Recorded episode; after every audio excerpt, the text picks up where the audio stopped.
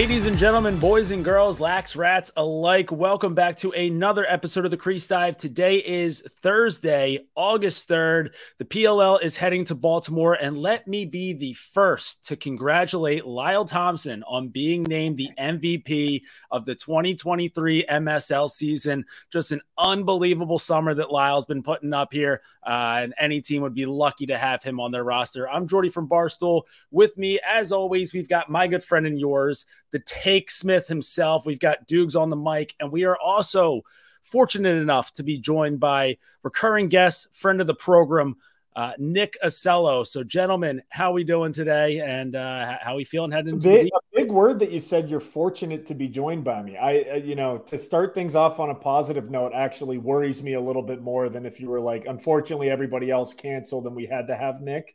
So I'll say I'm doing great now that uh, it was a positive tee up here.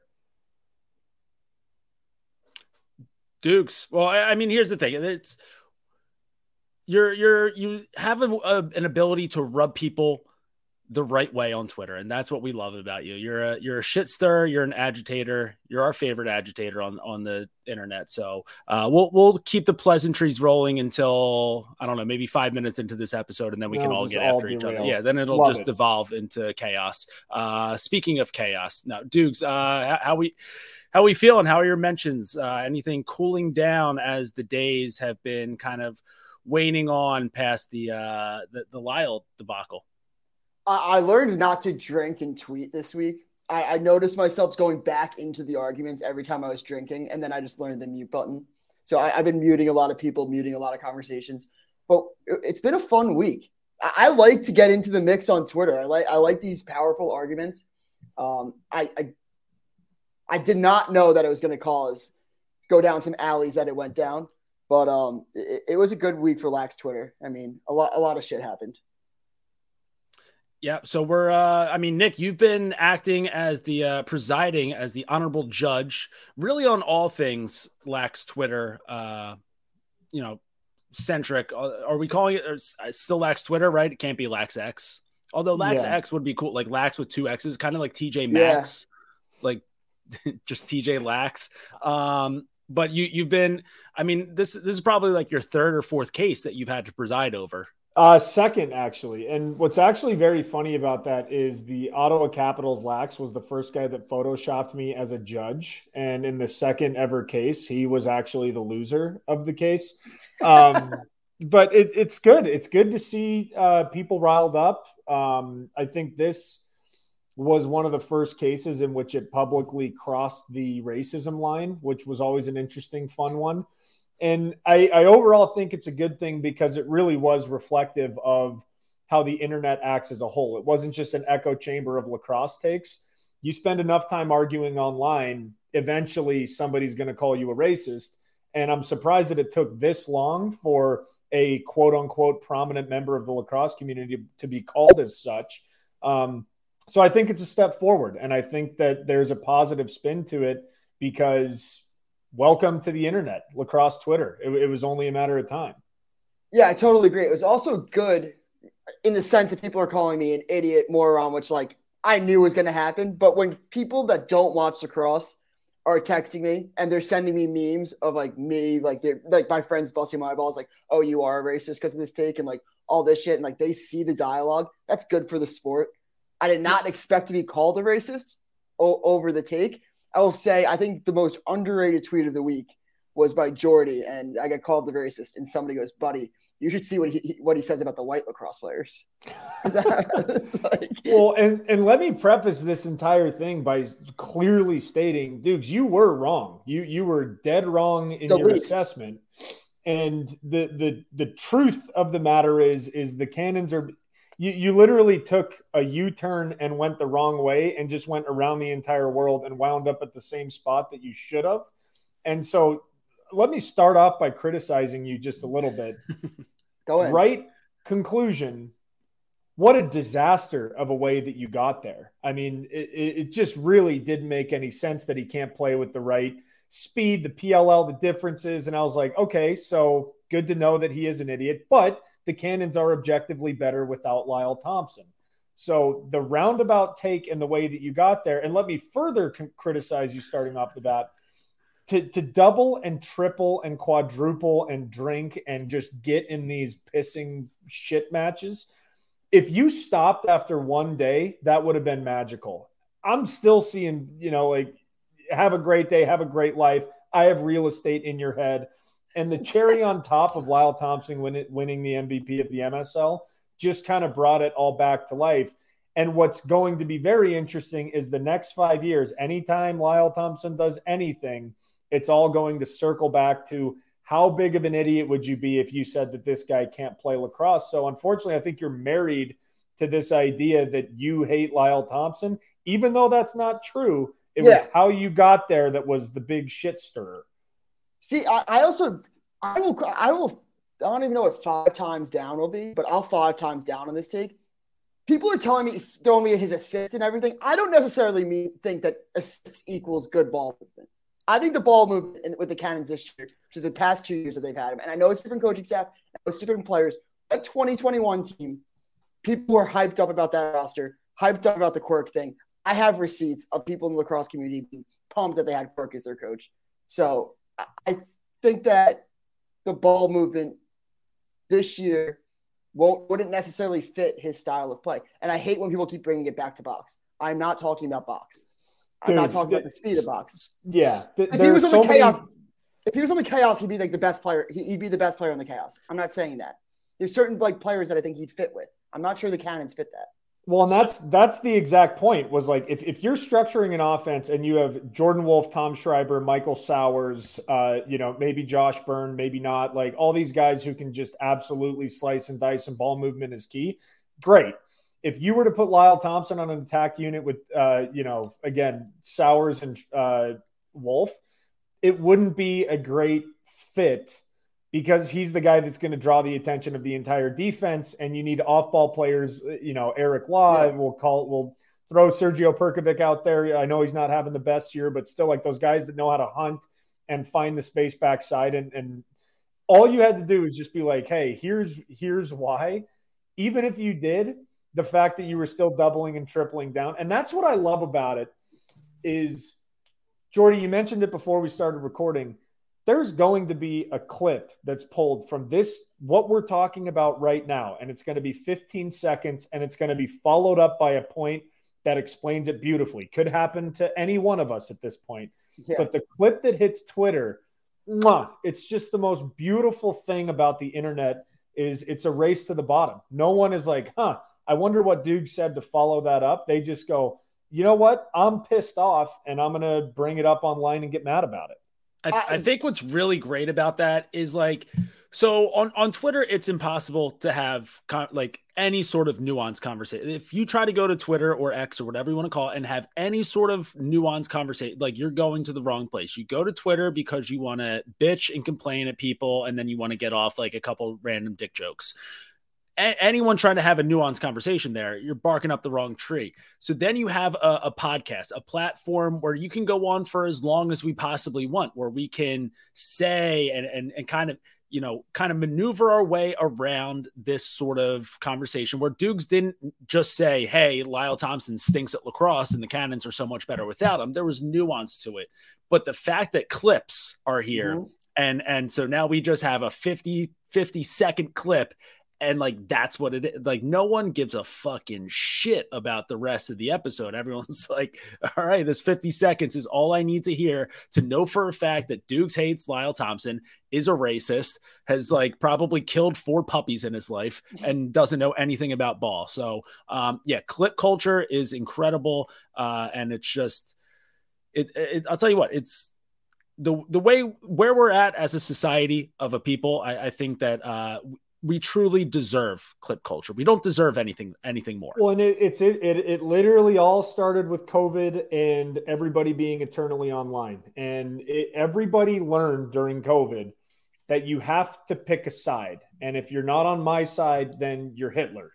And I really think that the summation of all of this was everybody saying you either agree with everything that I say or you're promoting the systemic racism, racism that keeps everybody down and you're a white man and you're a piece of shit and you're associated with Barstool.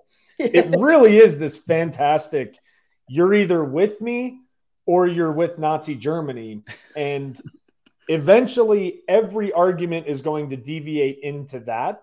If you know, talk about nuance being out, even if there was nuance, they're they're still gonna say, well, guess what? They're gonna throw every term out there. The amount of times and and let me say this that what do you, the worst Twitter account out there has to be that Adlam guy. It doesn't matter oh, what oh anybody oh says. He's going to throw the book at you with you are uh, white, uh, white privilege, dog whistle, racist, barstool, and like no matter what, no matter what the topic is, that's being forced into the conversation. So Uh, you know, you want to blame anybody for this whole thing, blame COVID for making everybody eternally online and having to force people to choose sides about race when it was about the restructuring of a fucking PLL offense. There was there was so much like the, him being like Dukes isn't. I never said Dukes was racist, and then it's like yet, like as if it was inevitable that I was going to become racist at one point or another. But I thought that was that was a fun little like tidbit. I had to meet that guy. Didn't want to even give him the satisfaction of being blocked. But yeah, I, I mean, just going back, just to, to kind of let people know my thought process. I had people text me, and I, someone text me the the comparison to Connor Fields MVP season, and then you know take him away from the chaos during the bubble, and they go on their run. So there is instances of Ewing effect being real. Um, do I think Lyle Thompson is a good player? I'm going to go on the hot take. Yeah, I, I, am I'm, I'm going to say yes. I just want people. I want to clear the air on that. I, am going to say yes. Well, the other tough part that that was, I, I mean, semi frustrating. I didn't care that much. I didn't care certainly as much as you did, Dukes. Holy smokes! Uh, is really that it it it was packaged up as oh he's just saying a ridiculous take like everybody wants to be the take guys yeah it wasn't even like a take it was just an opinion and a reasonable conclusion and everybody was like oh he's just spouting the hot take crazy guy wacky thing to try and to try and get clicks if you if i was listening to that episode i probably wouldn't have even a singled out that you were even bringing anything into it other than oh the Cannons restructured their offense. Lyle Thompson is not a part of it, and they're better off for it. But the fact that everybody rushed to claiming that you were like trying to manufacture a take, that's another stupid thing that I kind of that might be my least favorite thing about society.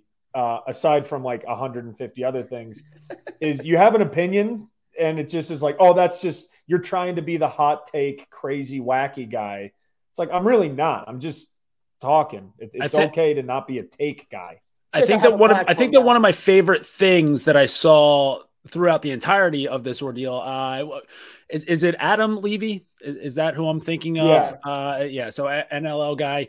Uh, he he mentioned like, hey, like like Dukes isn't a racist. He's just a dumbass. Like he is just so dumb to to have this opinion. And I thought that that was that really hit the the nail on the head because it's not it's not Dukes being this this like mastermind, like sitting behind the scenes with like puppet strings, like just kind of cr- perfectly crafting this hot take that he knows is going to turn into a hot take grenade to throw into Lax Twitter. And it's also not a guy who's right. It's just a guy who, uh, you know, we we get in front of a microphone for you know an hour to an hour and a half once a week. We say what's on our mind, and sometimes the things that are on our mind are just like baffling. Um, I would I would though like to kind of run this through though the court of appeals. Like I, I do think I do think that we can get to a point where maybe we can get enough people to listen to a, enough of this episode to where they understand where Dukes is coming from. Because right now, like I I agree with you that Dukes his thought process is uh it's cluttered with jackassery, but I think though it, it's not quite as wrong as you think it is. Dukes, can you can you state exactly?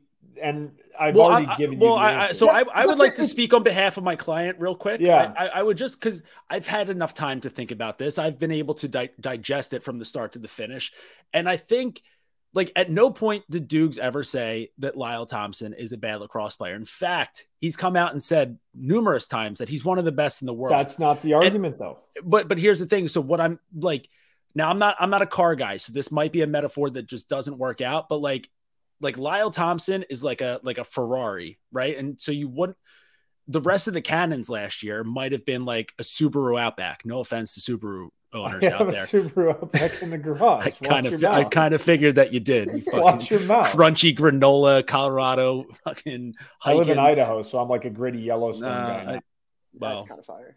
But either way, you wouldn't. I would imagine that if you put the engine of a Ferrari into your Subaru Outback, eventually, like that would be too powerful for it to work. In so, like at some point, the Subaru Outback is better off with just having a Subaru engine. And I, and I think that that's kind of like Dukes Dukes isn't saying that the Cannons offense is better without Lyle because he's a bad player. They're almost better off because like you don't want to have the best player in the world on that offense where it's like like that offense, they just need all guys who are kind of similar capabilities to just kind of snap the ball around. Like again, he, he said uh when Dukes, when you, when you said that the ball dies in Lyle's stick, a lot of people took a lot of offense to that, thinking that, that he's a selfish player. They, they thought that you were saying that he's a selfish player, and I don't think that that's what you were saying. No. I think I think when you have Lyle Thompson on your team, the best player on the planet right now, the game plan is probably yeah let's give the ball to that guy the really really good guy. Let's give him the ball and let like something happen. The only thing is like the the rest of the guys like that's where i think that's especially where the box and field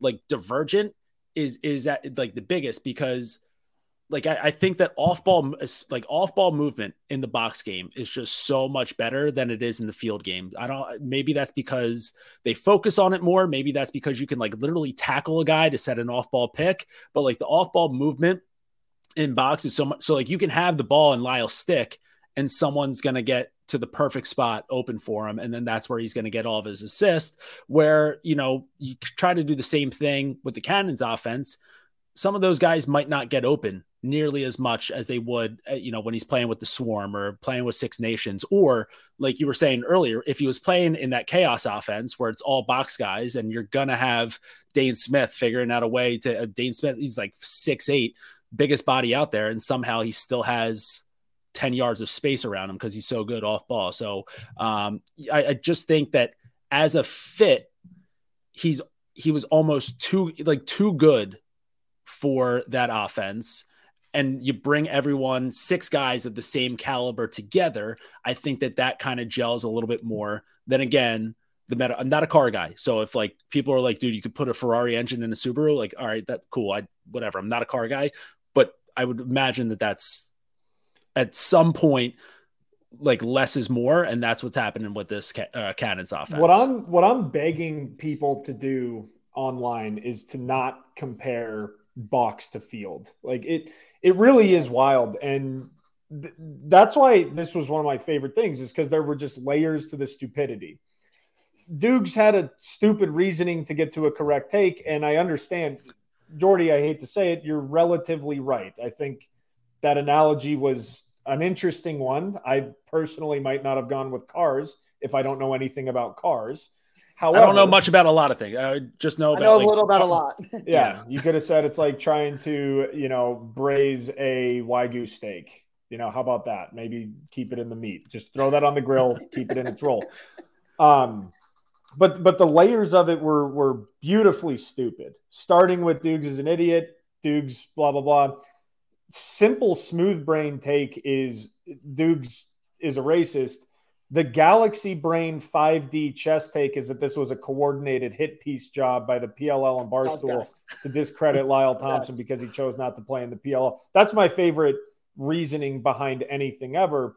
But to your point, Jordy, the, the thing that drives me nuts about Box Twitter in particular, A, they can't take a joke. For being like the funny, wacky Canadian, we're all friendly, they are the least funny, most 90 degree cement corner angle buttoned up. If you're not talking about box lacrosse in the way we are, then I'm pissed off and that the PLL is a joke. Meanwhile, the PLL's marketing efforts have been fantastic. And I say blown any lacrosse organizations, you know, out of the league. People are wearing, you know, Michael Sowers jerseys and Epple jerseys.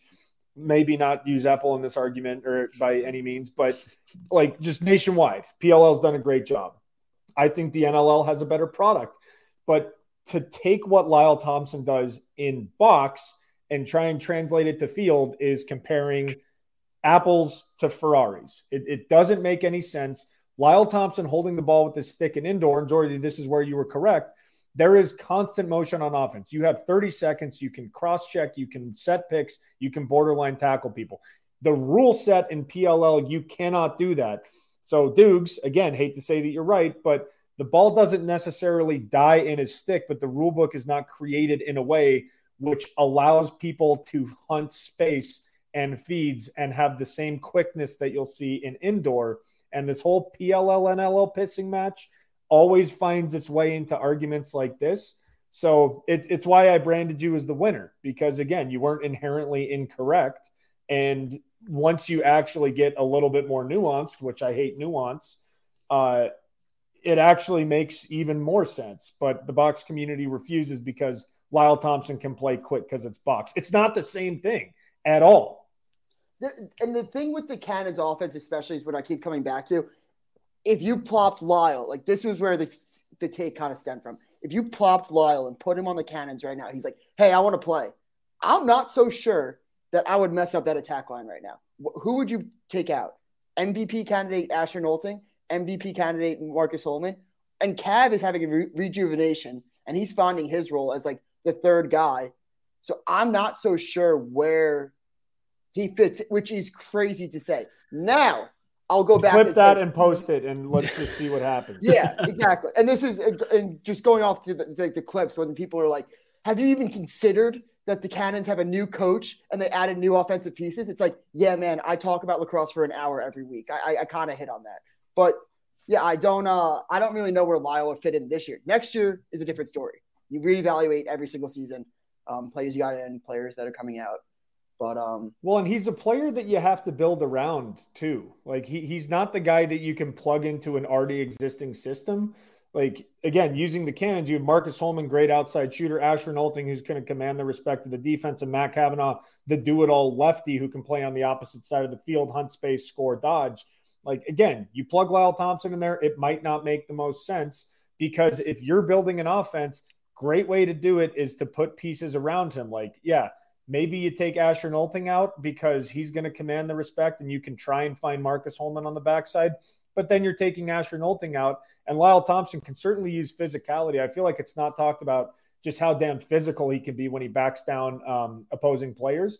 But let's not compare his physicality to Asher Nolting's. It's it's you know it's compiling an offense in which you have strengths and weaknesses, and Lyle Thompson is not going to fit in every single offense as good as other players are, which only makes it even more beautiful that everybody's claiming that well because you said Lyle Thompson doesn't fit in the offense you're an idiot. Well then can, well then you plug him in with three quick shifty players and watch him not have any space to operate, watch him not have somebody to feed the ball to, watch him not have high IQ off ball players and that offense will take a dump every time they go on on the field.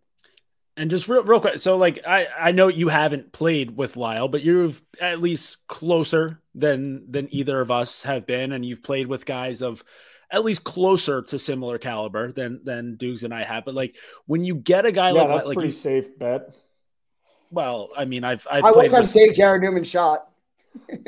Yeah, I ain't getting Yeah. in front of that thing. Tell Well, that. here's the thing: as a guy who's played D three and currently the best player in the PLL is Cross Ferrara, I I'm technically above everybody. Um, but what what I'm getting like like is there a point where there are guys like Lyle where everybody else on the field like you you just you defer to that guy. Like he like it, it's not that you can't just plug him into an offense and let him be a role player because he wouldn't be able to do that but because everyone else on the team is like like I, I- I just feel like there have to be some of those guys out there where it doesn't matter if you're also playing with like the best players in the world. It's like shit, like this guy is so good that just like instinctually, I'm going to defer to him and make sure that I get him the ball because he's that guy. Yeah, and using um, hate that I have to use box as an example because when I was playing PLL, we didn't have a guy like that. Um, so, like the example I would use is John Grant Jr. when I was playing for the Mammoth. Now I was doing uh, defense, but the entire offense knew we need to get the ball to Junior because he is a step above every single person, and you really only get that when you have you know, a player that is the best in the world at one specific thing. Like Lyle, I would say is the most talented and creative player in the world. It's just strictly talent, strictly creative. The best player I've ever played against is Jordan Wolf. He was just faster than everybody else. There was nothing that you could do to stop it. And if you didn't prepare every single time, um, you were going to get dusted. Playing against the Lizards when we were a, a defensive unit for the Outlaws, Rabel was the guy. He was going to initiate. He was going to be the guy up top that their offense deferred to. So what makes that interesting is now you have to scheme defensively on how to stop that. Uh, Jordan Wolf, you have to slide early because he's going to get space from his defenseman. You don't slide early and get to his hands above GLE. He's going to beat the slide and he's going to score. You look at Rabel, same thing. You need to slide early, which means you're going to have space on the backside for him to throw a bad assist pass at his attackman's feet. We would always decide to give that up. And with Lyle Thompson, the tough thing is that he toys with the entire defense. He's not a player that blows by every single defenseman that he's on. He'll post them up at five at five. He's the best player of all time, maybe him or John Grant Jr., at getting to that five and five island. Is he going to go underneath? Is he going to go over the top? We have to respect that. So the defense is hedging out to him, but he's also creative and talented enough that when we start hedging out, he's going to throw a perfect pass to the backside. Dukes, as you mentioned, people could make the argument that it dies in his stick, but while it's dying in his stick, he is actually breaking down the entire defense. But that's a diff- that's an offensive choice that you get to right. make. Let's have the entire defense gravitate towards Lyle Thompson. We don't slide early, he's going to do something crazy. We slide early, he's going to find the hole. But you need to build the offense around that. And the Cannons did not have the pieces in place to do that. 100%. And all, last year, as people keep referring to uh, talking to me about last season with the Cannons, that's not what I'm talking about at, at all. Last year was just a wash. The 2021 team was pretty damn good they were a couple goals away from probably being like a four seed, three seed, um, just because of like that score differential and a couple goals go, go go their way. But yeah, just what you said about him playing at five at five, posting up, he gets the assist on that hypothetical play. That doesn't necessarily mean good ball movement and the cannon style right now. The number, by the way, the number one efficient offense according to Joe Keegan um, since the 2009 erection of the PLL or whatever. erection, surrection. uh, are you talking? Uh, are you me? talking in, in, Are you talking insurrection over there, racist dukes? Are you talking boners or January 6th? what's the difference? two, two your favorite things. Yeah, what's the difference? Um, no, but I, I, just think that the Cannons offense is just unselfish style of play. I think that it's also, by the way, tough, brave of me to admit, but I'm calling it now. Lyle will either move on, go to another team, and he will win MVP. He will be he'll end up like with the chaos, and they'll win three titles. Um, but it, it's just going to be interesting to see what the what the Cannons do. I mean, their offense looks legit. Lyle's yeah, and, and I was talking to Cav the other day, and he was like, this, "This has been a breath of fresh air." And in the same way, my my criticism of the Redwoods would be relevant to this kind of discussion that we're having right now. You have Jones and Perkovic. Do you want a big bruising mid- midfield? And then you have midfield boners, boners, erection. uh, you you have Pannell, you have Garnsey, you have all these different pieces that aren't really meshing together under a cohesive. Here's the style and brand of our offense. So, like, you put Lyle Thompson on the Redwoods, how is he going to play with Pannell and Garnsey? Because Garnsey's going to do the American version uh, you know, like the New Hampshire version, lefty. I'm trying to like do all this weird shit with my left hand.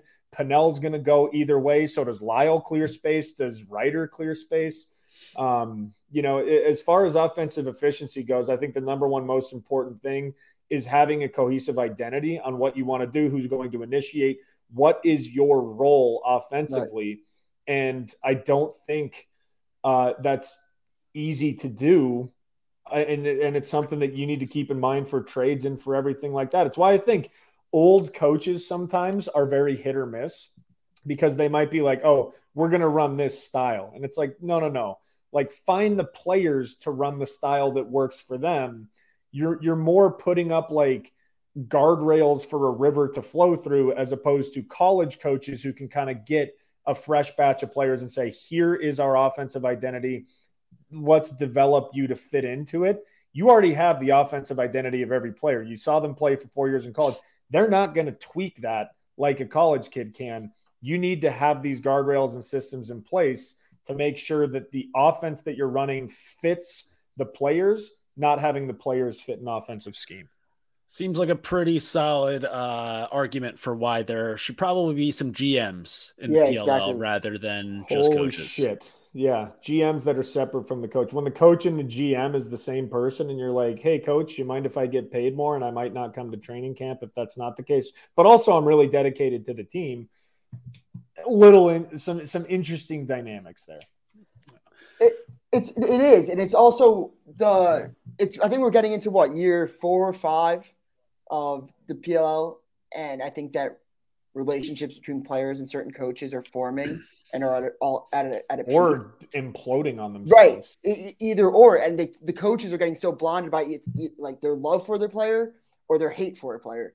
So I think that GMs have to come sooner rather than later. Um, do you want to be a GM?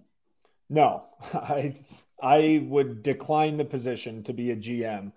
I and what's interesting about that, uh, I'll start off by serious, and then I'll get back to being like wacky, funny, blah, blah, blah, blah type of guy. uh, it it really is like, I wish you could take like the marketing arm and the content from the PLL and merge it with how the NLL is structured, with the home teams, with the agreements with the arenas, um, with the players association, like I, I, would very much encourage you to get Zach Currier on this episode or on on another episode to talk about how is the NLL structured, how is the PLL structured because he's the head of the Players Association for the NLL. Mm-hmm. It is so buttoned up and dialed. And I remember when I was uh, a rookie, um, or it might have been year two. Uh, I don't know. It was all one disaster. Uh, I signed a contract, and then a couple of the players reached out to me. Were like, "Hey, Nick, what the fuck? We're in a lockout right now because they're not signing the CBA." And I was like, what do you mean a lock? First off, how am I supposed to know about this? Second off, if I join a lockout, I'm the first guy that that's like, okay, well, we actually have leverage because if we sign the CBA, it applies to Nick Ossello. So we're not signing it. Um, and and the reason I bring that up is because again, the the rumor trumors in the PLL have always been very interesting because there's a lack of transparency between the league and between the players on things like um, what are the salaries? The NLL, you get the playing salary and you get the marketing salary. And in the NLL, that's sent to an email to every player. You know what all your teammates are making, you know what the contracts look like. And in the PLL, it was like, oh, yeah, you know, here's our salary cap. Meanwhile, we're hearing that some people in the league are making, you know, three, four times the playing salary under this marketing salary so that the, the total um, like the total spend and the total income was significantly more, but they could advertise, listen, you know, this guy's only making, you know, 40 grand. Why are you asking for more? So th- there's still some things that need to be ironed out. Right. Some of it rumors, some of it not. But the second it is, I think this league goes to Mars because you'll see a much better on product field separating the coach and the GM role. Yeah, I think I, I told I I, I, I don't know about the rumors or rumors, so I'm not talking about that. But I do agree with you 100%. When I think when the GMs and coaches get separated, and you know we start seeing the home markets, and you start seeing a players' association, um, I, I do, I do agree that like that's that's when the league will take off. And I always tell people, yeah, that's exactly what I just said. That's a good opinion. Yeah, but I was just trying to, I was just trying to be um, smart about it and just kind of just take what you said and just repeat it. Yeah. Uh, well, hold on, real. So just to let, let's let's just put a quick little button on on the Lyle thing. So I, I, think that we've we've got through everything that we needed to get through there. I think that Court of Appeals has has run its course. We can go back to the Court of Public Opinion. That'll be on uh, Twitter.com or wh- whatever the hell it is now. Um, I'll, I'll, tell you what, Dukes, you brought up a good point where you know you're talking about you know this year's cannons and everyone feels the need to bring up you know the 2021 cannons and that's just premium premium twitter bullshit where uh, it, it, doesn't matter what you do or what you say there's always something out there where someone can pull it up to try to prove you wrong. Uh, i think it's it's something that it, it, it's what makes Twitter great. It's it's just a big dumb plague that is just a, a, parasite on all of our brains for years and years and years. And it's I, I, think that Twitter is one of my favorite drugs in the world. Um, and you know the fact that you know lacrosse is now getting to a point where um, we're we're just equally as parasitic as the rest of the the internet. I think that we're at a great place. And uh, Dukes, I know that you brought up uh, something that you wanted to ask Nick uh, earlier in the episode, and I think it'd be good if maybe we all kind of ran down th- uh, some of our least favorite and maybe even some most favorite things about Lax Twitter. Yeah. Um, yeah. Nick, so, did any come to mind? Uh, yeah. The, the number one thing is uh, the confidence. I, I hate the confidence with which everybody says everything. Um, looking at you, Dukes, but also looking at everybody else. The I don't know how people form their opinions. And I know more about your opinion forming than most because there's podcast, you know, there's mm-hmm. everything like that. But the amount of times I'll just see something that is blatantly wrong, said with 1000% confidence, that is correcting somebody that knows a hundred times more about the given subject is far and away my least favorite thing. The confidence with which people are online being idiots and then refusing to provide any sort of backup. Like, I think X, why? Because fuck you, that's why. It's like, well, that doesn't really help me out a lot, but you know what? I'm sorry I engaged in this. So the blind confidence is my number one, not even close to a second. I, I, I kind of can go off that with with the with the confidence for me, I'm not so sure it's a lacrosse Twitter thing for me. I think it's just a me thing. I think that anytime that I, it's just like if I'm going to get into debate, I'm going to be confident about it. Um, that that that that's just my take on the on. Well, the, being confident I, is different than like providing reasoning. You know, it's it's. Well, you're not going to provide reasoning on Twitter. I mean, just like you said, yeah, you are. There's, there's no yeah, reason. Reasoning you, isn't like with you, I could have reason and I could go back and forth with you and I could we'll have a conversation about it. But with most people, they don't want to hear reason. They notes, hear notes zap them to death. Yeah, yeah, and then you can notes app them, then you look like an asshole. I gotta like start getting into notes apps. Oh, I, I have never posted notes apps. Like yeah, even like shit. a two two character tweet. Yeah, yeah. hey, how's everyone doing? Notes app screenshot. uh, Dukes, I, I I think I know what your least favorite thing about oh, last one. would have to be uh, you you deal with them a lot. Uh, so I'm I'm waiting to see if you pick this or else I'm I'm gonna have to take it off your hands. So I, I was gonna go with the lacrosse coaches on Twitter. Oh, I like hate wow. the people. I hate the people that were like uh, pull up, okay, pull not up so not room, like pull okay. up the film room and then be like, oh, like look at this, like Brennan O'Neill, blah blah blah. Like they're in my DMs. I'll talk with them. They're nice guys. They're not bad people. But Jesus Christ, like we don't need this right now. It, it's it's not supposed to be that serious. And then when you get a someone that actually knows, like Nick was talking about, that knows what they're talking about, dunking on them, and they're like, no, no, no, no, no, and then they go into like a, a fucking loophole, um, trying to get themselves out of uh, the hole. I mean, I, I don't know that that pisses me off. I hate. Okay, yeah, I, I, thought at first you were talking like like Andy Copeland on Twitter, and I was gonna say I kind of kind of enjoy that nah, every once in a while. Um, yeah, no, the the the lax Twitter coaches like breaking down everything, and listen, there are a few of them that I that I enjoy as a as a high school coach, not going to sit here and say I haven't taken some shit off of some uh, lax Twitter coaches and, and implemented them into either, you know, drills or whatever. So some of them I appreciate, but I agree. Like there was the, the one guy who, uh, what was he say? Like Brennan took like the worst shot he's ever seen, like going down the alley. And he's like, this is like, oh, like Duke, Duke, uh, like tried to force like the worst shot ever, and this was like such a terrible game strategy. And it's like, well, again, like Brennan O'Neill's a guy to like put the fucking ball in a stick. He's gonna wind up with his hands about eight feet away from his body, and then he's gonna score a goal, and then everyone can shut up about it. So the fact, yeah, the fact that you got a guy on Twitter from God knows where saying that Danowski doesn't know what he's doing, um, pretty wild. I thought stick to YouTube. Stick to YouTube the coaches. That's my thing. Yeah. Um, speaking of which, make sure that everyone is subscribed to our YouTube channel. Uh, leave a couple likes, maybe some comments, helps out with the algorithm and all that stuff. And guess what? Doesn't cost you a lick of money. Doesn't even cost you a single dime. So like, subscribe, comment, all that jazz. Uh, I really thought that you were going to go with burner accounts on Lax Twitter. Quite easily the biggest batch of cowards known to man. Um, listen, I I think that Lax Twitter right now we've we've got a good crop of guys who put their put their face to their name, their name to their face, and they're not afraid to say complete dumbassery on twitter.com about the the beautiful game of lacrosse. We have so many people out there um, just spewing out opinions left and right. Some of them are are right, some of them are dead wrong, some of them are the dumbest things that you've ever heard ever.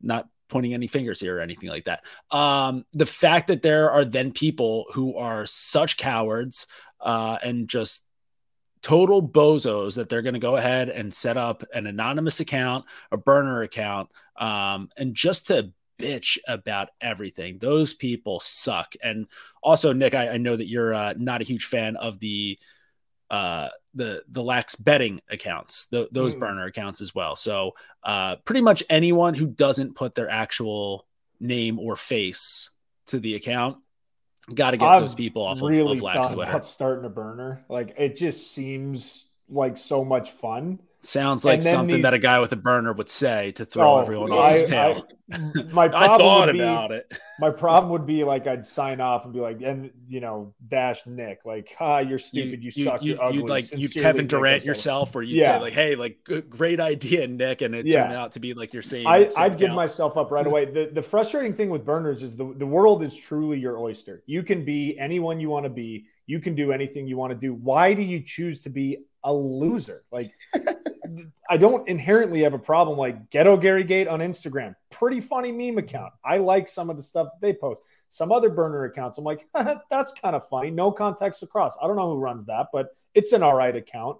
And then people make fake accounts to be losers. That that's the part that drives me crazy. Or like, look, we're up seven units off of our hypothetical money.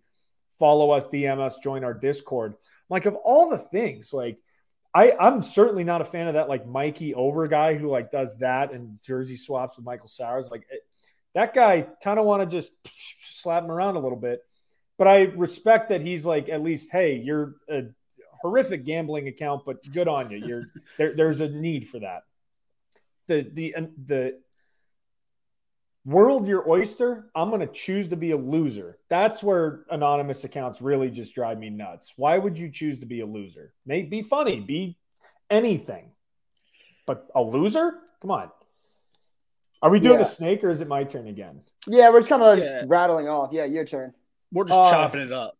God, I I had a good one. Uh, in the same vein of like people who are confident about being an idiot the players who say I'm right because I played at a high level, that drives me kind of nuts. And I'll throw Greg in under the bus here because the the example of that was the USA roster build. Granted, they ended up winning gold, but the entire idea of like I like this roster. Well, Greg, I have criticisms of it.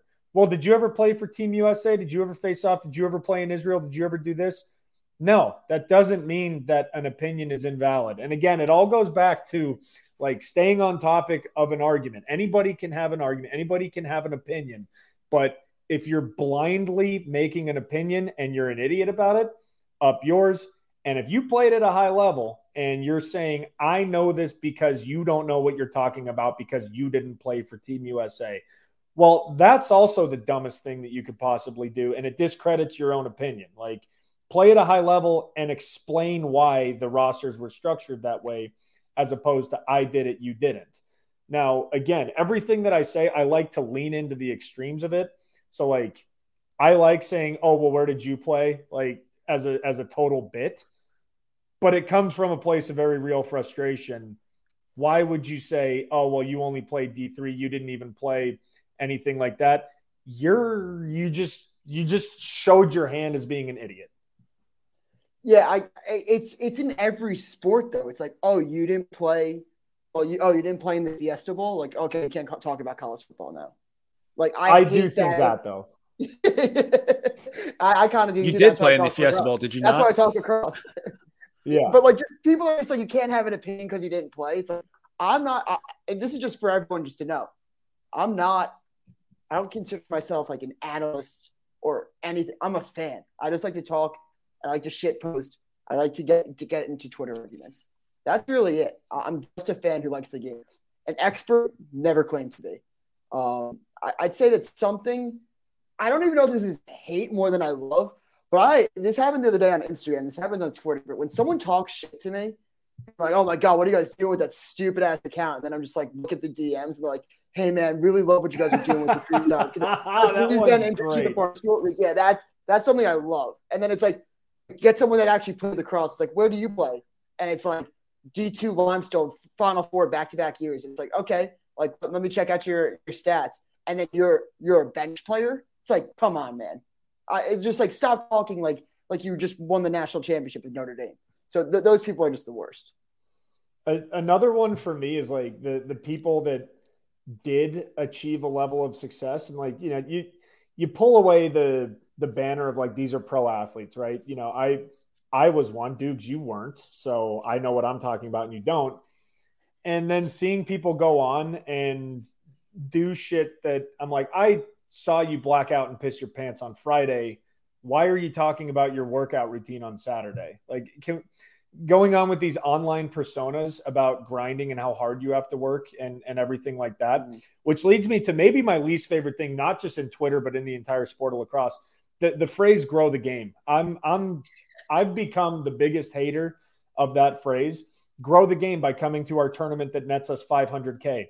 Grow the game by coming to our clinic. Grow the game. I'm growing the game by this, uh, you know, c- contributing to the discourse of lacrosse on Twitter. What are we talking about here? Like that, everybody is in the same agreement. Lacrosse has been the fastest growing sport for my entire life. We're still not very far. Lacrosse, everybody, every single person is dedicating their life seemingly to growing the game. Don't see anybody else doing shit to grow the game.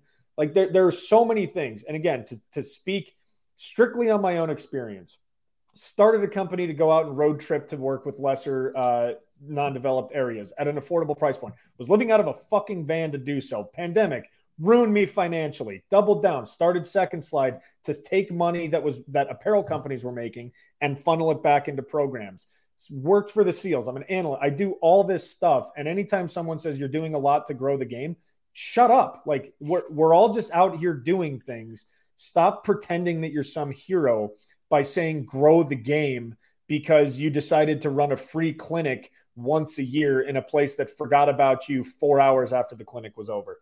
I'm done now with that. Well, That's a great also, point, but I would like to say really quickly that I definitely grow the game more by going to the Bar Down Lounge, which you can too by buying your tickets in Baltimore this weekend. Good yeah. plug. This guy's this guy's a pro. This guy's a pro. Um, I think yeah, the, the grow the game, especially when it comes to like uh, you know, people putting on these uh, you know, these summer tournaments or these showcases or whatever. Like, I think grow the game at this point in lacrosse, it's almost become like the uh like saying no offense before you say something and then saying something really offensive. Right. Like it like it just gives you like carte blanche to say or do whatever you want to do. But like you're like, but but I'm growing the game by doing it. So um, or I have or, no or as, problem. Like I, I am running a business to make money. I want to be rich one day off of the work that we're doing with Second Slide. What I will not pretend to do is to be some hero because I'm saying that it's growing the game, even though the underlying model objectively is a better decision for communities. Like we think that that in the end wins and makes all of us a shitload of money. The programs, us, everybody. It's it's the people that you know. Hey, we're gonna do. It's like carbon offsets. We donated five hundred thousand dollars to protect the forest that was already there. So by not cutting down the trees, we're actually pretty great people. What are we talking about? Like you're just you're you're making it try to sound like you're doing something great when you're lining your own pockets. Just say that you're making money. Say that you're in this for the reasons that you are. You know, stop gaslighting, dog whistling, race baiting, all that other stuff, convincing me that you're trying to be a great person when I know you're not. But then to bring it back to Twitter, it also then allows people to that because we got into a little bit of a grow the game off between Dukes and um, Ottawa I would like wait, wait, on, I would on, like on, on Twitter because like it gives you it gives you that ability to be like, hey, I'm growing the game, and uh, so all of a sudden Nick Ossello is a burner account. We lost his, uh, so he's a Twitter egg. There he goes. Sorry, there, yeah. Um, so, but but it but it gives you the ability to then put yourself like better yourself than everybody else out there on Twitter. Like I'm growing the game and like a place of fake so, moral authority to put someone yes, else down. Yes, those, those, Thank you, Nick. I, I needed, I needed that big brain you. of yours to put the Dude, words into my mouth. You did get into a grow the game off, by the way. Don't try to down. no, no, no, no, no, Nick, Nick, Nick. yeah, yeah, yeah, yeah, yeah, yeah, yeah, No, no, no, no, no, no, no. I'll stick up for myself here. I, I saw where you're going to, but that guy completely took a shot at me in a grow the game. It wasn't like I was like I grow the game more. It was very I like ironic where I was like I'm doing more growing the game by drinking, but he was making fun of me for that than like anything you could do. I will say, I will apologize to Ottawa Capital Lax. I Don't. did not know that he ran. I did not know that he ran a youth clinic. I just thought he was a Twitter shit poster. Ottawa so, Capitals Lax is the name. It's the Ottawa Capitals. I, I don't even know what program. that is. Yeah, I didn't know that. So when you when you said that, I was like, oh fuck, I'm an asshole. Uh, what is funny is I have a call with his son uh, after this to talk about getting them a second slide store, uh, and his son plays in the NLL. So you, you got all kinds of people that are just going to hate you. Uh, but I'm used to that. That's a, that's, yeah. a, that's a 25 well, year thing. And and that's that's another stupid thing. Maybe another thing that I hate about maybe not lacrosse Twitter in general, but lacrosse in general is like in, in order for the sport to advance, you need to check boxes that people love sports for. Like, what do you think of when you think college football? You're probably not thinking of sitting in the stands, uh, you know, watching Georgia Tech run the triple option I think of playing cornhole in a parking lot when I see, I look down, I'm holding one bag and I see three because I've had 45 Coors Lights. I see four F 15s fly over and I get all fired up because there's the band, there's the pageantry, there's this and that. Lacrosse is not at a place to replicate college uh, football yet, of course. We all know that. But there are these things exactly like what the bar down is doing. Like, go it doesn't have to be so focused on, ooh, what are the X's and O's of this? I just want to have some drinks, be around lacrosse, watch a behind the back goal, watch a Hail Mary, watch a hook and ladder, do all of these different things. So to claim that someone like, you know, again, it, it's this grow the game off, I'm in a better place of moral authority because I'm doing X, whereas you're doing Y. We're all pushing the same ball, right. we're all moving the same needle. And if no one else is going to do it, like if the bar down ceased to exist and there wasn't a fun, what are 21 year old to 26 year olds? Why would they care about the PLL? They're working their first job out of college. And my problem, um, not my problem, but I think the biggest problem with pro outdoor lacrosse, they have they're not competing against the MLB. They're competing against a beach, a grill, cornhole, partying, and bars. Like you're competing with summer.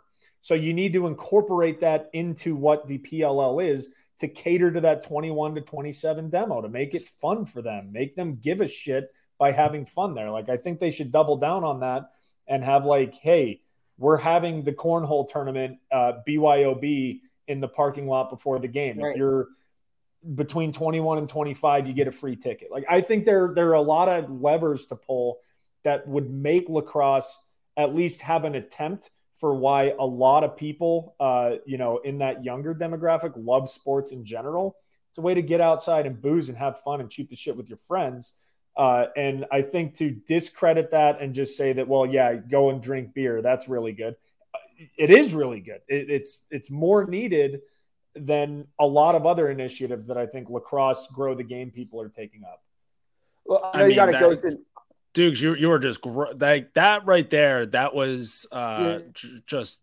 I, I, don't think that there's a more ringing endorsement for why you need to be the biggest booze hound in America this yeah. weekend at Homewood Field at the Bar Down yeah. Beer Lounge. And I mean, I you know, if, if I was doing the own bar down, I'd dust you guys. I'd be way funnier, way more handsome. I'd be t- mingling, talking to the people. People would go, "That guy's a pretty good guy." His head was a little shiny, but that's okay So a good silver medal, dudes. You know, it's a good silver yeah, medal. Second place is what I'm best at. But before you go, just talking about just what the PL could help out with. I've had this thought with Jordy. You think Monday Night Lacrosse would do the PLL? I don't think any of the players would be able to make it because they can't take off work. But for the casual fan, I do think it would give them something to look forward to after work when nothing else is on. I think that would be a great idea. Would you will be willing to take that job as a uh, announcer or on? Hundred percent. Uh... If it's announcing, I'm in. It's the greatest job of all time. I'm actually trying to talk to some football programs to like make a run at it because um, I did play in the Fiesta Bowl where you didn't. So keep your mouth shut when it comes to college football because you don't have an opinion. But if there's a career to be made, announcing is where it's at. You get to go to the game for free. They don't even make you buy a ticket. They pay you you get to wear makeup and feel like a cute, handsome little guy. And then you get to say, like, my favorite bit lately has, uh, I'll go, um, hanging out with a buddy. I'm like, yeah, what channel's the game on? And they're like, oh, I think it might be ESPN. I'm like, dude, I really don't want to talk about work. Like, please don't bring ESPN.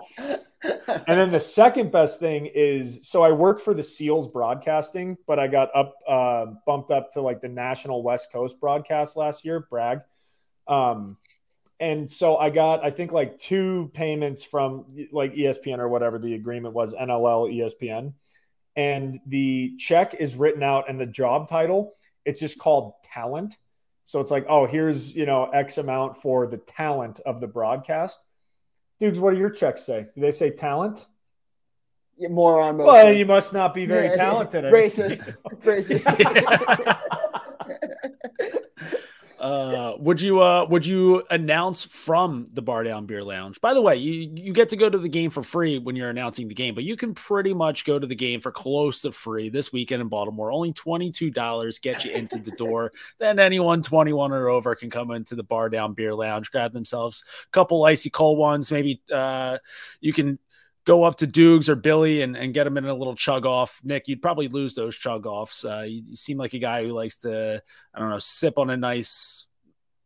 I don't even know Get what there. you'd be sipping on these. I, I, know, I know. You'd probably be. Oh. I, I, don't. I don't know. I don't want to like make fun of you for not drinking because I think that that's that's. Like I yeah. so I, big, think that that's a good thing. Like that's that's taking like a, a, big step back from drinking. Fourth of July was. I was like, Ooh, maybe maybe I should keep an eye on this because that was not my best performance. I was I was gonna make fun of you for like drinking like some sort of like mocktail or non-alcoholic, but then at the same time, it's like I don't want to make fun of people for not drinking booze because that's like need, a tough. That's yeah, it's like a tough thing to. to it's not it's, like I I really think that everybody should make fun of everybody for everything. Yeah. Like so, yeah, t- like take a dig, and if it offends a guy who's you know recovering from alcoholism, learning to laugh at yourself, like self-loathing is a great path towards self improvement, and you're going to have some great bits along the way of that path. I'll I'll tell you that right now. Yeah, I've just been seeing too many uh, too many Canadians on Twitter to be able to just be able to laugh at myself. So I'm kind of they're they've been rubbing off on me. Yeah, well, I'm sorry to hear that. Canadians are so funny in person, and then they just get online and put on a diaper and shit their pants. I, I really,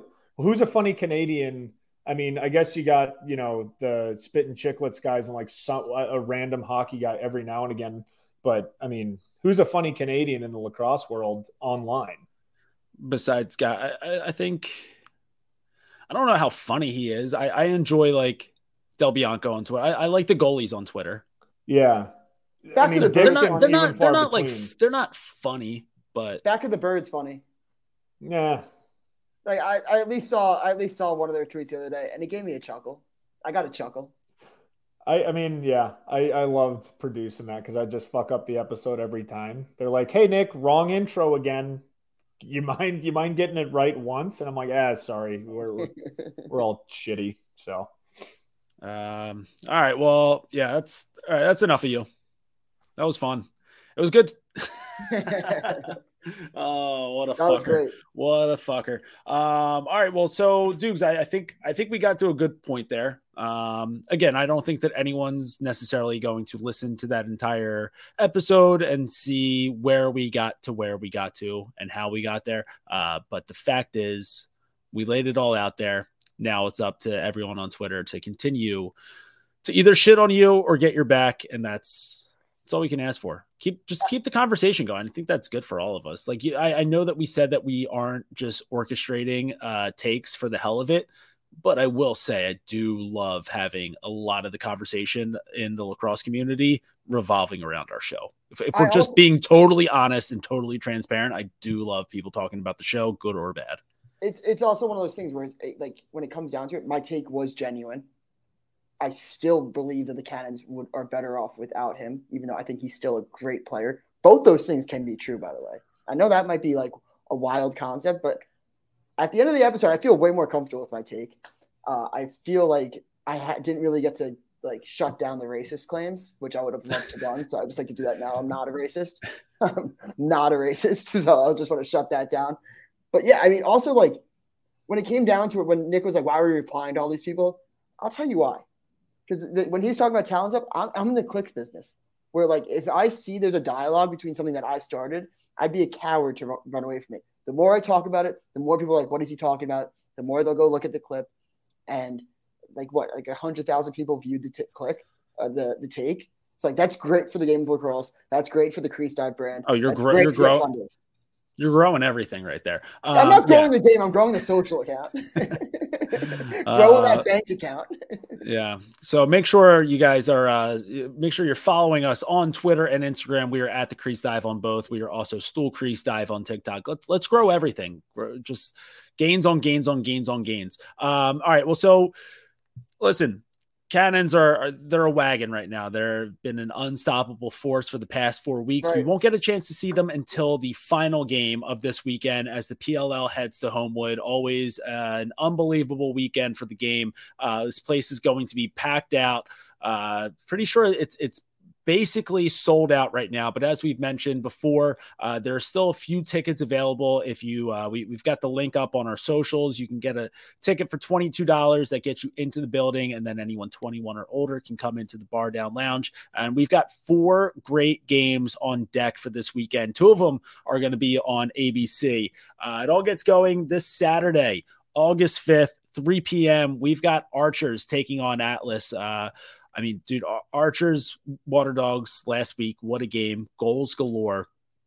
Um, and I mean, this obviously, I mean, the the combination of pretty much everyone that the Archers have rolling on offense right now between you know Schreiber, Connor Fields, just having I, I don't know if it's a resurgence out of Connor Fields, but but I feel like this is like the best Connor Fields season that we've had probably since that first that first PLL season. I think that him and Mac have just with the two man pick and roll, just being able to bounce off each other. Um, I think that Connor's definitely more of a shooter than a passer, which, but uh, the way they've been able to do the two man with that, like with Grant going to the midfield, still got Matt Moore down low. That that Archer's offense is legit, um, it, which is kind of crazy. I, like they are, to me, the best team in the league, but at the same time, I don't know if I feel as confident in them winning it all. See, I, I feel like I. Uh, so a conf- uh, it's you them or the Water Dogs. It's them or the Water, and we say it every single week. It's them and the Water Dogs because they. But like, I, I feel like I give them the edge because I still think, and we'll see it. We'll see it this weekend for sure. Um, just how much the the face off continues to either matter or not matter. Um, but we'll, we'll definitely see it this week between Sis and Baptiste at the face-off stripe. Uh, then we'll also see what happens with the final game of the weekend in Water Dogs Cannons to see. Uh, obviously, we're recording this on Wednesday, so the the lineups aren't out yet, but I can't imagine either of those teams are dressing a face-off guy.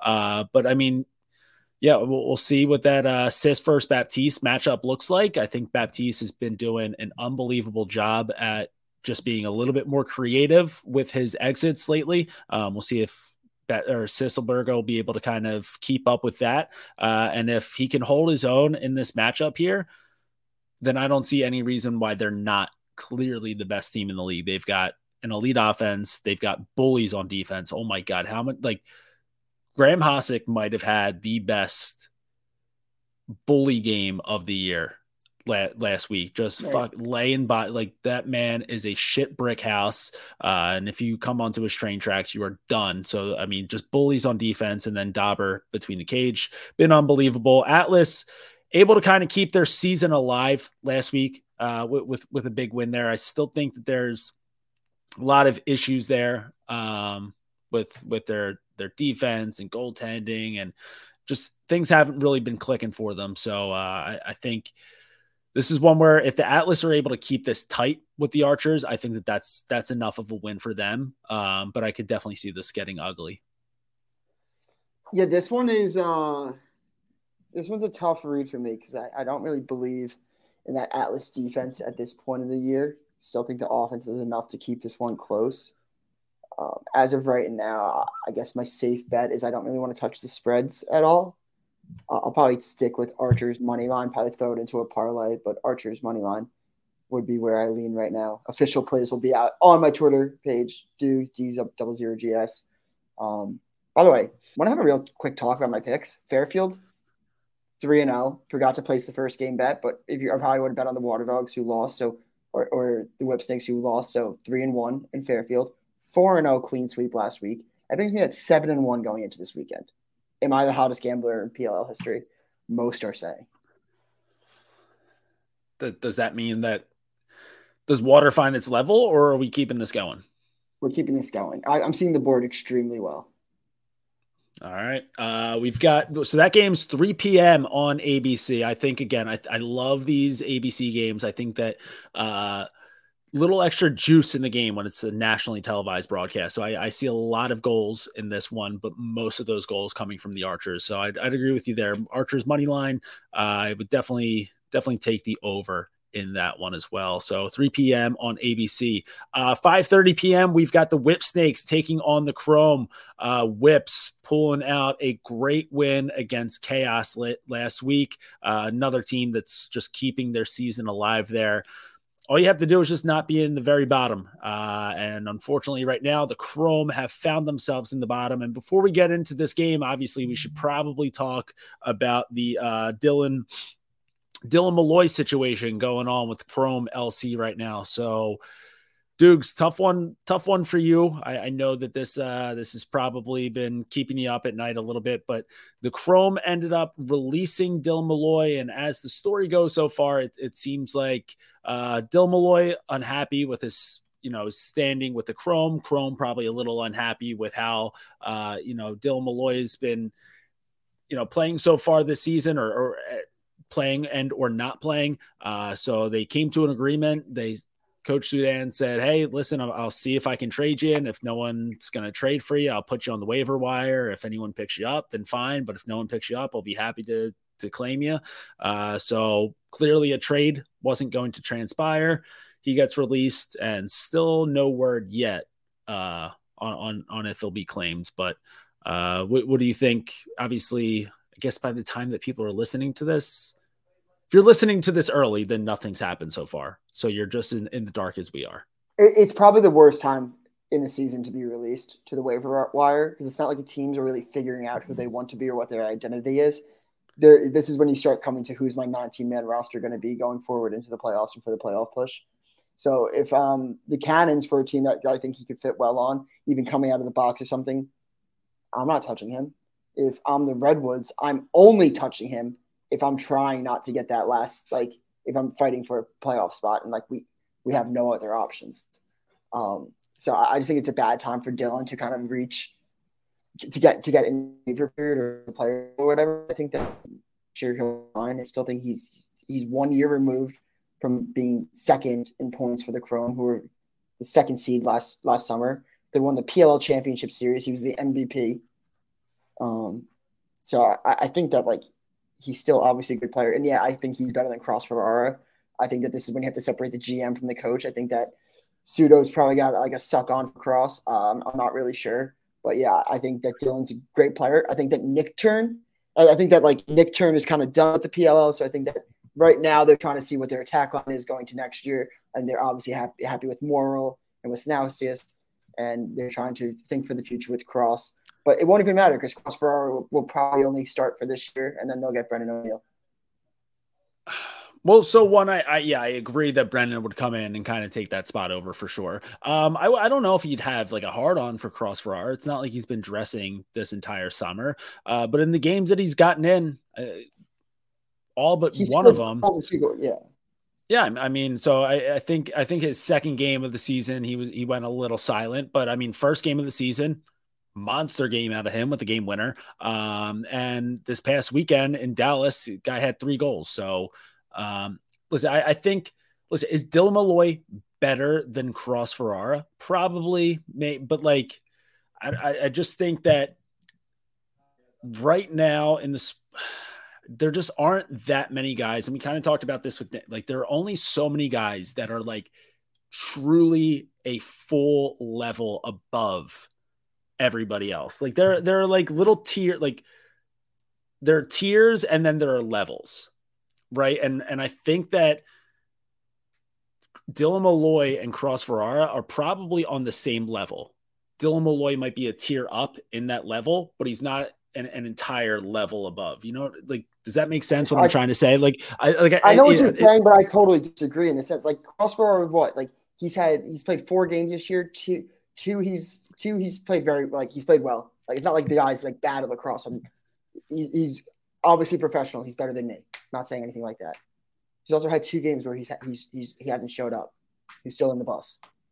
So like we kind of know what we can get out of Crossbar until he starts doing it consistently. Like Molloy has done it consistently at least. Right, but that's looking forward but, to but, but like that's future. But, I get it.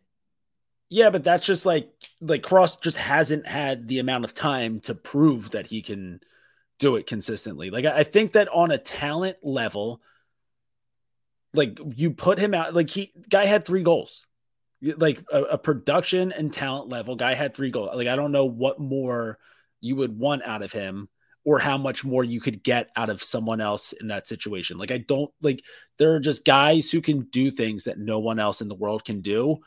And I, I'm not entirely short. Like I think that Dill Molloy can do a lot of things so much better than anybody else out there, but I don't think that there's something that he does that no one else can really do.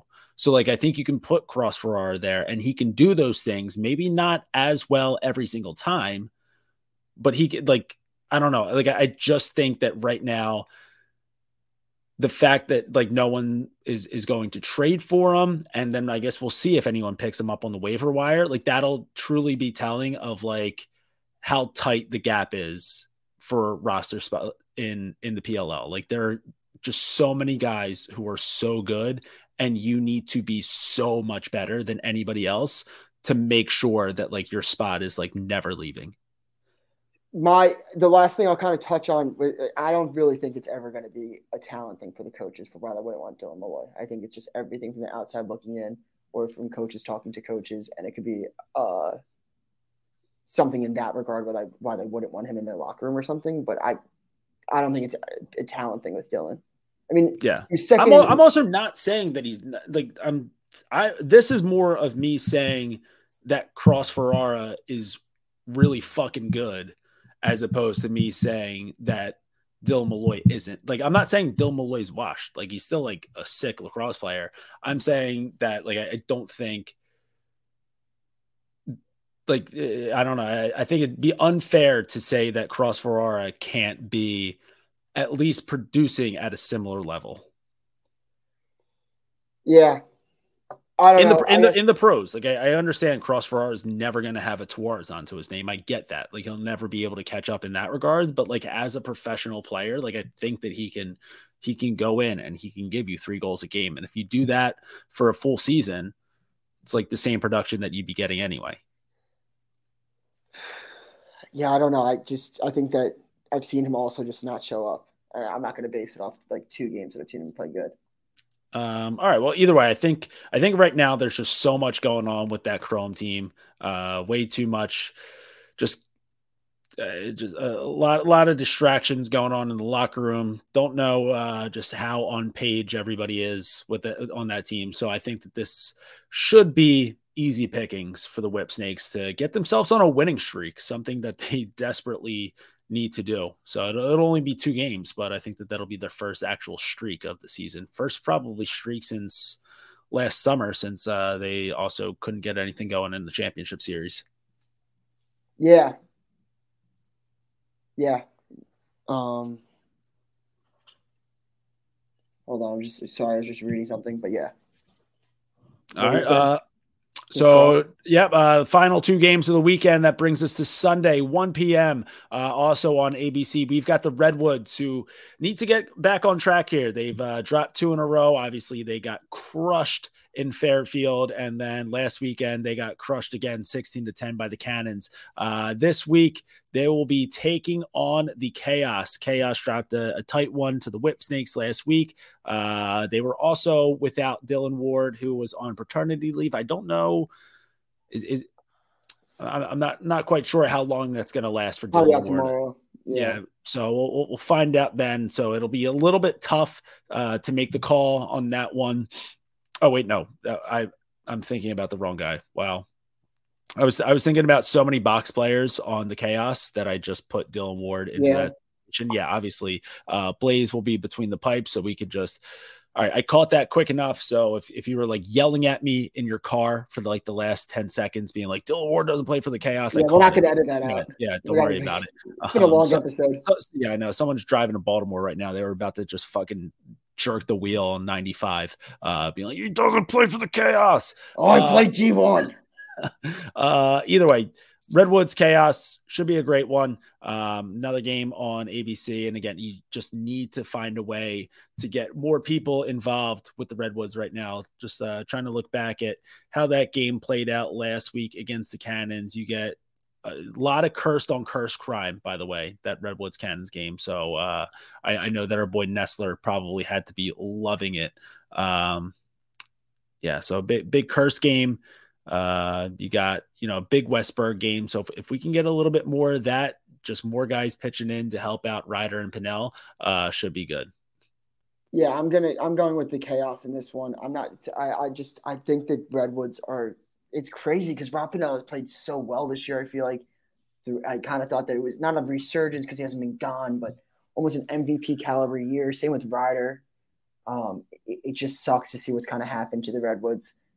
But yeah, I, am fading them. I'm going with the Chaos minus one and a half. I think just what, what what week are we in? Week seven, week eight. Chaos are clicking. We know what they're going to do. If we did a weekly power ranking, they probably wouldn't be one or two. But once it comes to the playoff times, They'll, they'll always be up there. They'll always be competing.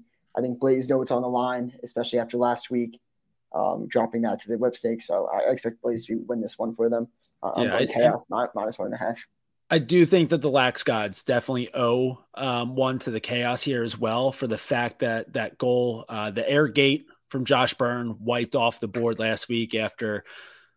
I mean, listen, it, was it a good challenge by Coach Staggs? Sure was it greasy to take that goal away from the lacrosse world for the rest of history? Absolutely. Uh, unbelievable. Would have been goal of the year, maybe one of the best goals scored in the league. Uh, Josh Byrne, just such an electric player. Uh, every single time he's on the field, he's doing something nuts, but that was something that was crazy to see. Would have been sick, but. Stags has to hate fun and uh, took that one off the board for everybody. So yeah, Lax Gods will definitely try to even out the playing field for for the chaos in that one. So we'll definitely see them getting a couple good calls in this game. So maybe that could be the kicker. Would love to see a tight game. Just want to see something going right here for the Redwoods, though, because I, I agree it is is a little sad to see how the state of affairs have turned after you know the past couple weeks in the season and that will bring us into the final game of the weekend we've got the water dogs taking on the cannon so now we can get to dillon ward's paternity leave uh, we'll just have to wait and see uh, how that plays out once the lineups come out uh, i guess as you're listening to this today, uh, but as we're recording this, we, we still don't know yet. Cannon's been playing unbelievable. Uh, Dukes, you, you, you've been been all over this team. Do they keep it rolling? Or do the Aqua Pups, uh, you know, get themselves back into the win column? They'll have yourself, Billy, myself in attendance at the Bar Down Beer Lounge. So, um, you know, they played pretty well in front of us the last time we were all together in Fairfield. Might have a little little bit of juice with a, uh, a at least a couple partial owners between yourself and, and Billy in, in attendance for my dime right now, I'm saying that the Cannons and the Water Dogs are the two best teams in the league at the moment. And I, I'd put them above the Archers. Uh, I think that Dillon Ward does make a difference in net. I think if Dillon Ward plays, they got that dub last week. Kirst has been what I think you need exceptional goaltending to win it all in the PLL. Nestler's probably backstage going to be mad about this, but I'm not ready to put Colin Kirst in the elite category yet. But boy, he's making it pretty hard. I mean, he just makes the saves he has to make. He's saving like when when you save anything above sixty percent, he went for like sixty four and sixty three in his last two outings. And it makes it makes it pretty hard to have an argument against him. I think he He's been quietly one of the most underappreciated players for this Cannons team, one of the most underrated uh, players, maybe like in, in, the rookie sophomore class. Um, so yeah, I'm to roll with the Cannons in this one, going against my dogs. Um, I just think that there, there, there's something special going on at the moment. Um, the, offense, defense, and how about Jack Kielty? He does not get enough love for how good he is. I think he's one of the best defensemen in the PLL in general and just nobody talks about him. And I, am not really sure why. But yeah, it'll be interesting to see what the Cannons do, how they solidify that back end. Like, will they go with Max Wayne? Will they go with CBR? Uh, who, who, will be their polls? So yeah, and the battle of no face-offs, we'll also just start seeing like the rock paper scissors, like who wants to pick up the ball between like Ethan Rawl, who's been amazing, and uh, Gobrecht. So yeah, I think. I, by the way, Eli Gobrecht, he, he's got to be in the conversation for MVP. Yeah, I was I was about to say like I, I, feel like this this Water Dogs defense, and sure they benefit a little bit now from having a guy like Dillon Ward between the pipes, but like they they just have so many of these really underrated poles, just such a great defensive unit, and not just even their poles. Like I, I think that they've got some of the best D middies in the game as well. Uh, of course, yeah, they keep them know, so fresh. They just four. Yeah, so I mean, you, you, get you got Witcher, Higgins, Scarpell, like like Hayes, just a yeah. great defensive unit uh, with Gobrecht and Liam Byrnes, and I, I think that this this is a team right here where obviously everything's kind of clicking for the Cannons offensively. They they have a you know that obviously the most efficient offense in the game. I think that this is probably the the best defensive unit um, obviously, like Gobrecht's having an insane season, um, but I think like what's what's great about the Water Dogs defense is that they're very similar to the Cannons offense, to where, like I guess like Gobrek would almost be like their their version of Asher Nolting, but like it's it's kind of like an everybody eats defense and then you've got the everybody eats offense against can with cannons. So it's a it's a great matchup there. Um, think that this is a, a, beauty of a game to end the weekend on. Uh, should be tight. Again, it, it kind of comes down to me if Dillon Ward's in net or not. Um, but uh, also, just want to shout out Thomas McConvey have, having a, a, great summer so far. So I'm gonna right now I'm, I'm gonna side with Water Dogs, even with or without Dillon Ward in there, but I'll feel a little bit more confident if he's back.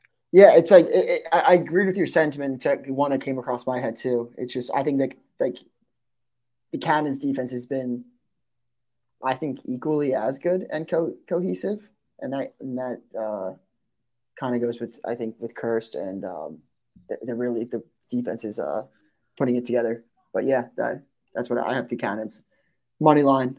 Um, before we get going, we have Nestler backstage for his intern minute. Talk about War at the Shore. Fellas, we got we got demolished at War at the Shore. I talked a lot of smack, uh, didn't back it up. That's a prime example of how not to win curse to the week. Uh, we went two and three on the weekend, but uh, had an unreal time. Yeah, we we we definitely got lit up a little bit we're, we're a little older than we remembered. I think we got to recruit some more young bucks and maybe some more defensemen. Uh, my older brother, who's, who's he's probably 42, he's in his 30s. Uh, shout out to him playing well in the goal, and uh, shout out everyone else. But um, just one thing I want to touch on. Shout out to one team who showed up Sunday morning to win their first playoff game, and then we went to play them, and they decided to forfeit and decided to talk shit on the way out and didn't want to play. That team sucks. Um, you know who you are. And then I want? Uh, I got to find their team name. We'll get into it next week. You got to find like a deep picture somewhere. But they were they were hating on Cabrini. They were talking a lot of smack, and they forfeited for after waking up at like seven forty five in the morning. So not too. They had plenty of guys. Not too sure why they did that, but uh, and also anti Salisbury podcaster from here on out. We ran into them. They beat us again. It's just a tale as old as time. I'm tired of it. Uh, fuck Salisbury. I'll say it till I'm blue in the face. But fuck uh, cross, say fuck, fuck cross Ferrari. Fuck Cross Ferreira. He can clip it. He'll probably put up clips of him scoring the game winner on OT against me last year, two years ago. But uh, either way, all press is good press. Tell you what, you, you said that you'll talk about it until you're blue in the face. Oh, looking red. a little looking a little red in the face right now. Nestler, you not pack any sunscreen with you toward the shore. So I did. I, I put on a couple a couple layers of sunscreen. Uh, I'm definitely red. I ate a lot of sun rays. I don't breathe much when I talk, so I just of, I just sort of cruise and get more red when I talk. Um, but I'm definitely sunburnt just coming into it. So you're right about that. Um, cursed of the week. So I want to go into a couple honorable mentions for cursed of the week. Uh, first honorable mention is Mary Lee, our gracious host, the first ever honorable mention of Cursed of the Week. She hosted 26 guys under one roof. Um, it was an unbelievable time, great time with the fellas. Second honorable mention is Cole Kirst. Uh, unbelievable performance, performance, scores a hat trick on his older brother Colin. A lot of crease action, but that's what a good lacrosse player does. They're in the right place, right time. And winner of Cursed of the Week our first ever back to back winner, Colin Kirst, baby. Shout out to Colin Kirst. Unbelievable career high 17 saves to get the Cannons going 4 0. I know the Cannons players are loving it. Um, I know Dukes is loving it. He's not a believer just yet. No, no, no, no, no. Yes, I am. Yes, I am. I gave him. I gave, cursed? I'm a believer in Kirst. All right, Dukes a believer in Kirst. You can put it on record. Um, when I Tell go you what, down, Lyle, Lyle Thompson's never won back to back curse of the weeks before. He has not. He has not. That that that is very true. When I go down this weekend to Baltimore, I plan on presenting Co- uh, Colin Kirst with a little memorabilia for winning back to back Kirst of the week. So we'll see what I can scrape up to give him. Um, but yeah, so first ever from him, and shout out those honorable mentions as well. So it was a fun filled lacrosse weekend. And Jenks doesn't have ESPN Plus, or they lied to me, and they do. So I was watching on my phone. Good All curse. right, great, great rundown. Uh, tough, admit tough, yeah. I mean, tough performance for Ward the Shore. Uh, yeah, I'll, I'll tell you what, it, it doesn't get any easier as the years go by. You start to hate these pricks who come fresh out of college every Yeah. single year, and they just have all the gas in the world. Uh, and all of a sudden, you guys are sucking wind between the boxes, and you're like, "Get me out of here! Get me, uh, give me a little booze bag and some more IV." So, uh, yeah, I, I think you're almost there. Listen, you're going to come to the Bar Down Beer Lounge while you're in Baltimore, and I think you're really going to start to find out that you're uh, a little better built for watching lacrosse Watch- these and days than, than playing. We we all we all find it out at some point in life. Uh, so I I, I think. Uh, I, I found it out after tearing an ACL playing men's league. Dukes, it seems like you found it out after uh, No. snapping your ankle in 15 places. I playing- can't. I can't it. go down like that. I well, can't. You, you might Well- just have to realize it after going two and three at Worth the Shore and then having an unbelievable weekend at the Bar Down Beer Lounge. And tell you what, everybody else in the greater Baltimore area, or even not in the Baltimore area, you can make a trip from anywhere in the world to go there. But you guys are going to have an unbelievable weekend at Homewood Field uh, as you come down. $22 get you into the door. Anyone 21 or over can go into the Bar Down Beer Lounge. Uh, boys, and anything else before we wrap up this episode and uh, get on the road here? Uh, no, I don't. But just, I think Lyle Thompson's good. Also, not a ra- Dukes is not a racist. Can I, I, I was, I was going to go as that as my party message as well. Confirmed, not racist. so just uh just little Yet, s- according yet according to the eye on Twitter. Yet. he's- he's not he's not a racist, but yeah. uh, but I'll tell you what. Dukes will be certified not a race. Let me, let me just pull up the numbers here real quick. He will be not a racist if we can get the Crease Dive YouTube subscriptions to. Uh, so right now we are at 1.24k. Let, let, us get it up to uh, 1.3k. Sh- shouldn't take too much more to, to get us there. So get us to. and if to we don't, we have to fire Nestler. No, no. All right, we gotta bump. We gotta, I'll, right. I'll get us there. I'll get us So, there. so let's get the YouTube Oh, no. subscriptions up. Make sure you're following us on social. We are at the Crease Dive on Twitter and Instagram. And in the meantime, we'll be keeping it low to high until the day we die. We out. I got your picture, I'm coming with you, dear Maria, come in. There's a story at the bottom of this bottle.